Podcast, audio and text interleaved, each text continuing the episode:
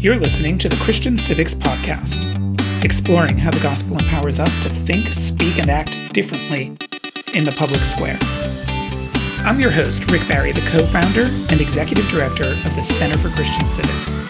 And this is the third episode in a mini series reflecting on what, to me, are some of the secretly scariest moments in Jesus' life. We're going to jump right into it this week by reading Matthew chapter 5, verses 20 and 21. This is a short excerpt from the Sermon on the Mount, which is a long passage where Jesus discusses how people who follow him should order our inner lives, conduct our relationships with each other, and navigate the world together.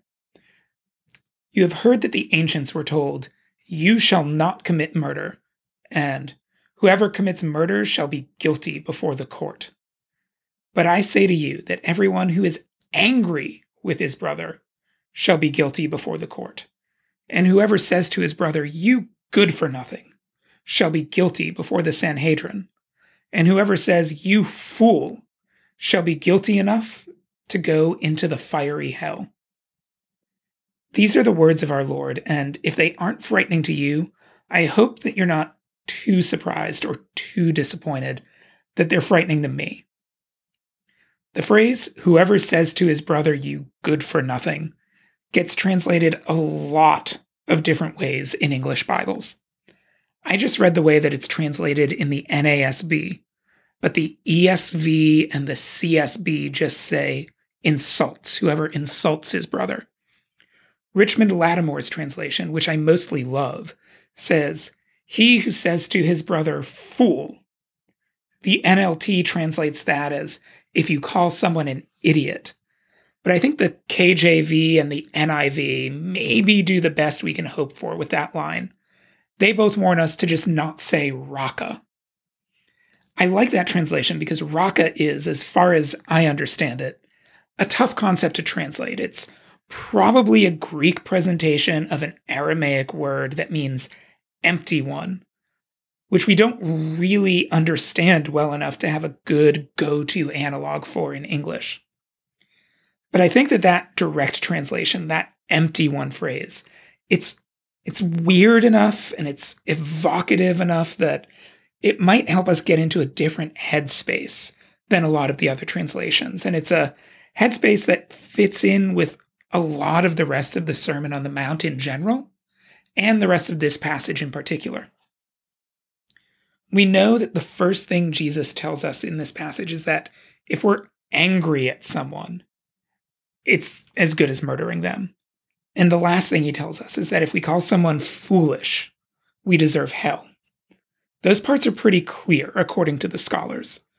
So that's the context for Jesus saying, Whoever calls his brother empty one is going to be found guilty before the high court. Given the context that it's parallel to being angry at someone and it's parallel to dismissing someone as a fool and that it's part of the bigger Sermon on the Mount.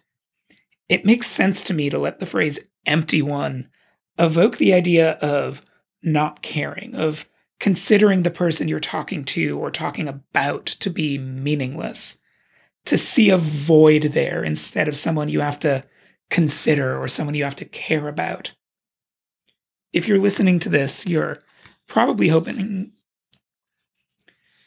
If you're listening to this, you're probably hoping for some kind of sanity or some kind of encouragement or some kind of challenge when it comes to the intersection of Christian faith and American government. And this verse is really, really challenging to me because over the last few years, our political debates have shifted.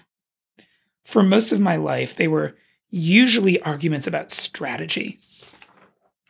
We all want good things for everybody life, liberty, happiness, equality, equity, equal treatment, opportunity, health, wealth, and happiness, safety. Our political divides were ostensibly disagreements about how to get there. But over the last few years, there's been a big shift. It's not new in the grand scheme of human history, but it is new in the past 30 odd years or so. Our partisan divides, the things that Republicans and Democrats argue about on TV or in our government or on our front porches, these things aren't just arguments about how to secure the best life for as many people as possible anymore. A lot of the times, they're arguments about more like core principles. Who should we be looking out for?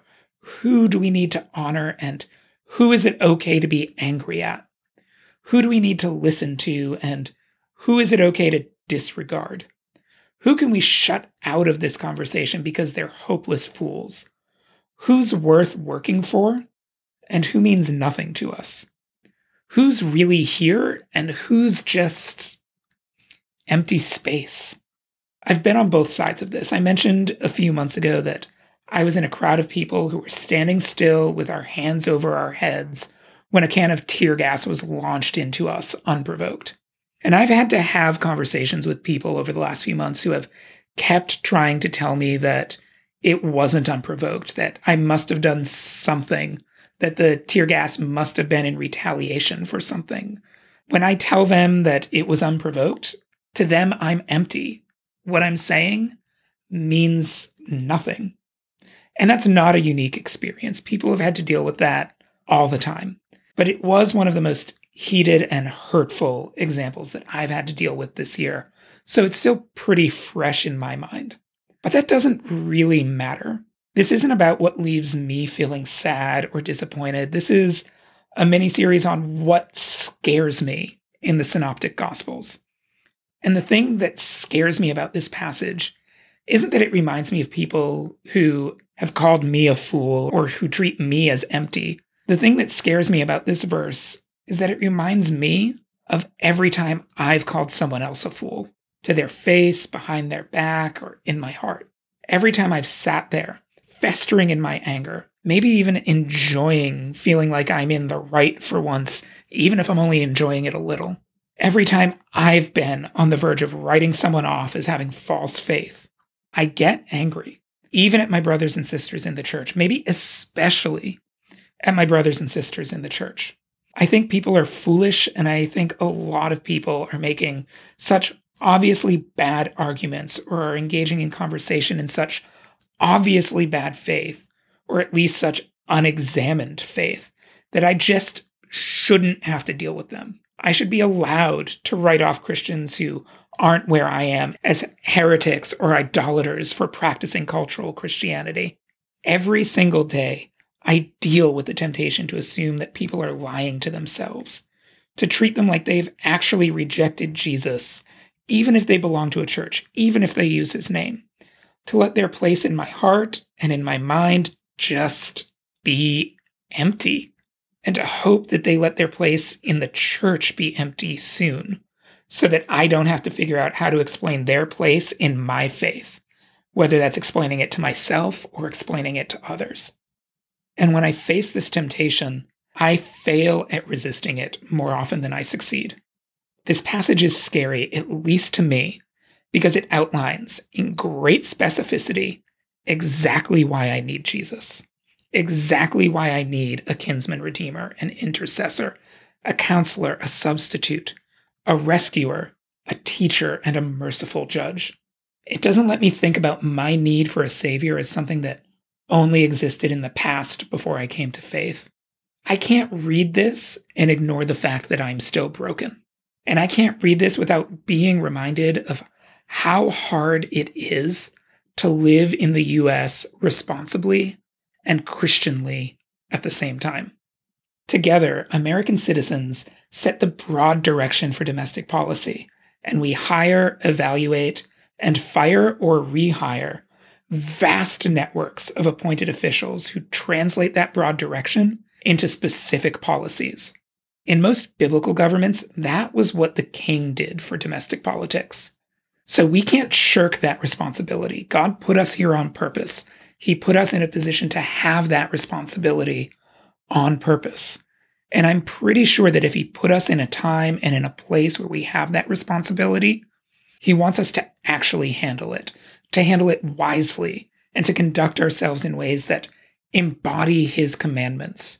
But we're living in a time when every model we have for talking about things that really matter, And every model we have for thinking, speaking, and acting in the public square are models of righteous indignation, models of scorched earth politics, models of us versus them in groups and out groups, on the bus or under the tires. Even those of us whose political goals are motivated by compassion for other people are still trained up to pursue those goals without mercy. If someone can't see how right we are, or if someone doesn't know how to listen to the people we listen to, or how to have empathy for the people we have empathy for, then that person doesn't deserve to be cared about either. They aren't people we have to honor in any way, shape, or form.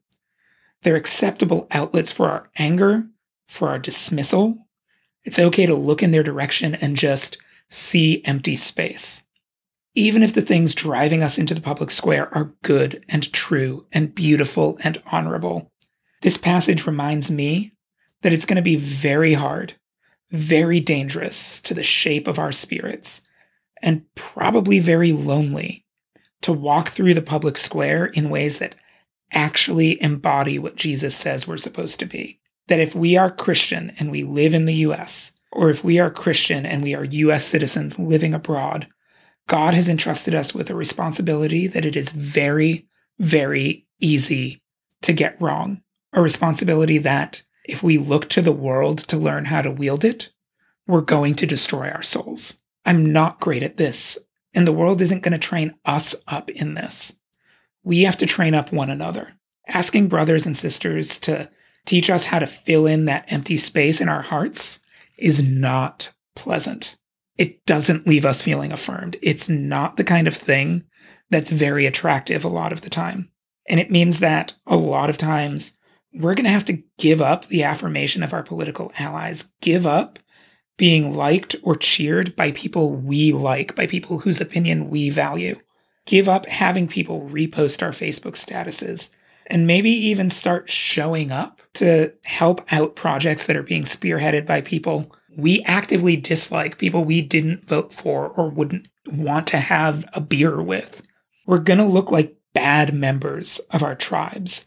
And we're going to have to learn to accept the love and company of people outside of our tribe. And we can't do that if we think that those people are fools, if we are constantly nurturing our own anger at them or our own condescension toward them, if we're telling ourselves why we get to dismiss what they have to say because they're not saying it in a way we want to hear, or if we look at them and just see them as empty shells, as empty space, as people who are the empty ones. Let's pray together. Jesus, you know what it's like to be despised. You know what it's like to be rejected. You know what it's like to be lonely, to be a man who loves your place and who loves your people, but lives without being able to gather them to you like a mother hen gathers her chicks. We don't love other people the way you say we should, even other people in the church. We get angry. We call one another fools. We dismiss the pain, the cries, the witness, and the petition of our siblings as nothing more than empty words from empty people.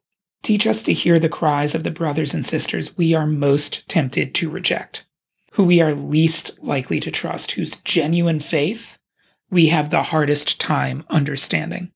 This is painful and even shameful for us sometimes.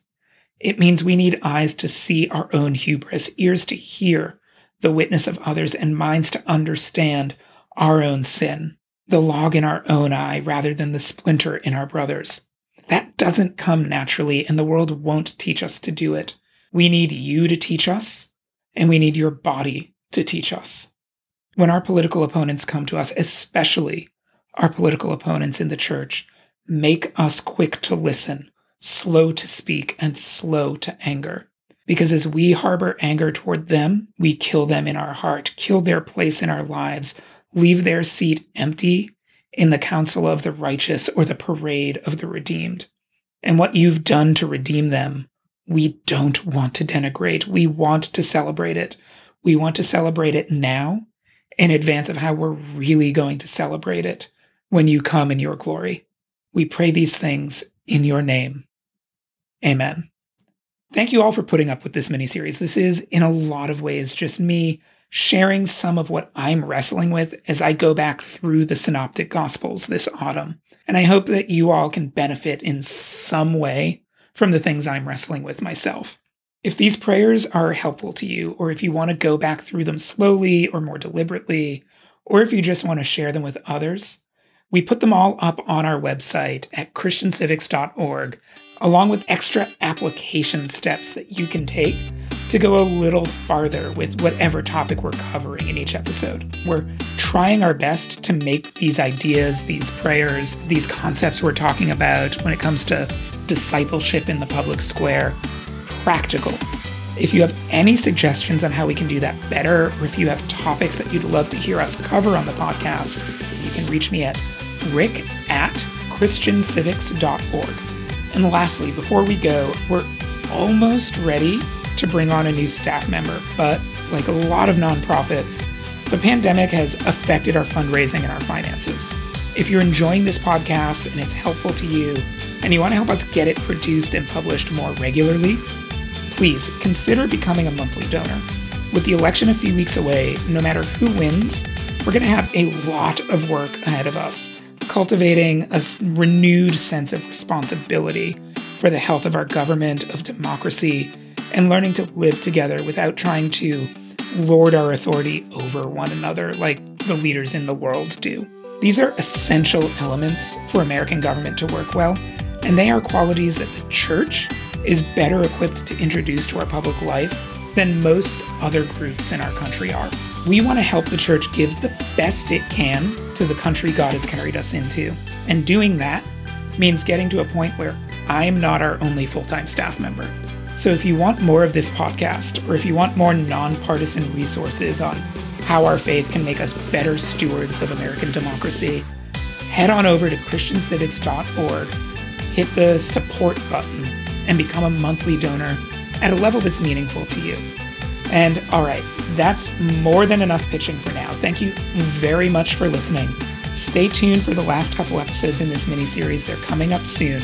And thank you for being part of our work empowering the church to be lamps on stands across the political spectrum.